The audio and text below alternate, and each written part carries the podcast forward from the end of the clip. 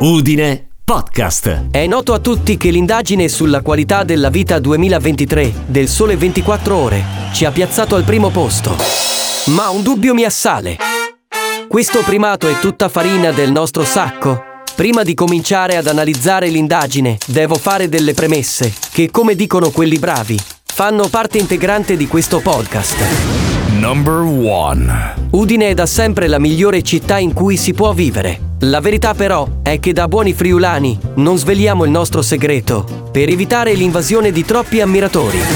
Number two. Modificare i sottoindicatori da un anno all'altro, come ha fatto il Sole 24 ore, non ha certo aiutato la mia analisi. Stai ascoltando Udinesi Dentro. L'indicatore della demografia e società ci piazza al 44 posto, in linea con lo scorso anno. Dei 15 sottoindicatori presenti, 5 sono nuovi e spicca su tutti quello della solitudine, che ci relega all'ottantesima posizione su 107 province. Gli altri indicatori sono pressoché stabili, ma grazie al peggioramento delle altre province saliamo in classifica. Si segnalano però peggioramenti nel comparto studio e in quello migratorio. Ci salva la densità abitativa. Nel 2022 avevamo una concentrazione al chilometro quadrato di 1083 residenti, mentre nel 2023 solo 104. Qui Houston, potete ripetere? Nel 2022 avevamo una concentrazione al chilometro quadrato di 1083 residenti, mentre nel 2023 solo 104. Houston, abbiamo un problema.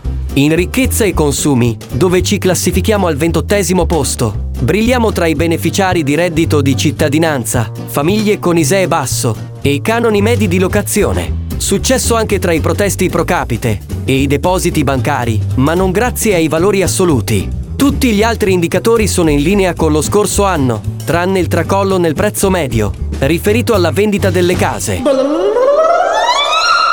L'indice affari e lavoro ha la miglior performance in classifica, guadagnando 43 posizioni rispetto allo scorso anno. Analizzando i valori assoluti sembra inspiegabile, ma in soccorso ci viene sempre la media nazionale. Tra i tre nuovi indicatori abbiamo un'ottima performance tra i fallimenti d'impresa, mentre non ci fa per nulla onore il gender day gap, cioè la differenza salariale media tra uomini e donne.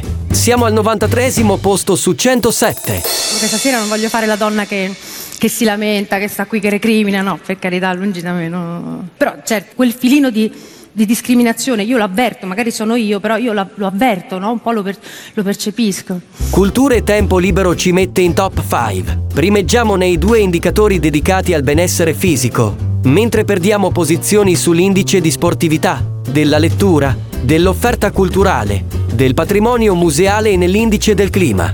Insomma, a Udine, anche se fa brutto tempo, ci piace stare bene, ma in assenza di cultura. La seconda top 5 l'otteniamo con l'indicatore ambiente e servizi, che guadagna ben 25 posizioni. Tra i dati confrontabili recuperano molte posizioni la qualità della vita dei bambini e l'illuminazione pubblica sostenibile. Rispetto allo scorso anno, 8 indicatori su 15 sono cambiati e questo ci ha favorito. Di questi uno mi colpisce. Siamo al primo posto per la qualità della vita delle donne e un pensiero ironico mi assale. A Udine, le donne stanno bene perché le paghiamo poco. Ed arriviamo all'ultimo indicatore, quello della giustizia e sicurezza. No! Siamo con merito al quarto posto. Qui i sottoindicatori nuovi sono solo due. I furti di autovetture e quelli con destrezza, che ci vedono rispettivamente settimi ed undicesimi. In quasi tutte le aree mettiamo a segno un miglioramento, in particolare tra incendi, delitti informatici, durata media delle cause civili, quelle pendenti ultratriennali e l'indice di criminalità. A crollare purtroppo in classifica sono i furti in abitazione e la mortalità per incidenti stradali. In conclusione, siamo stati bravi noi udinesi o sono peggiorati nelle altre province italiane? Non potendo rispondere in modo matematico, utilizzo la stima del praticone che mi fa dire La nave sta affondando dalla poppa e noi siamo seduti sulla prua.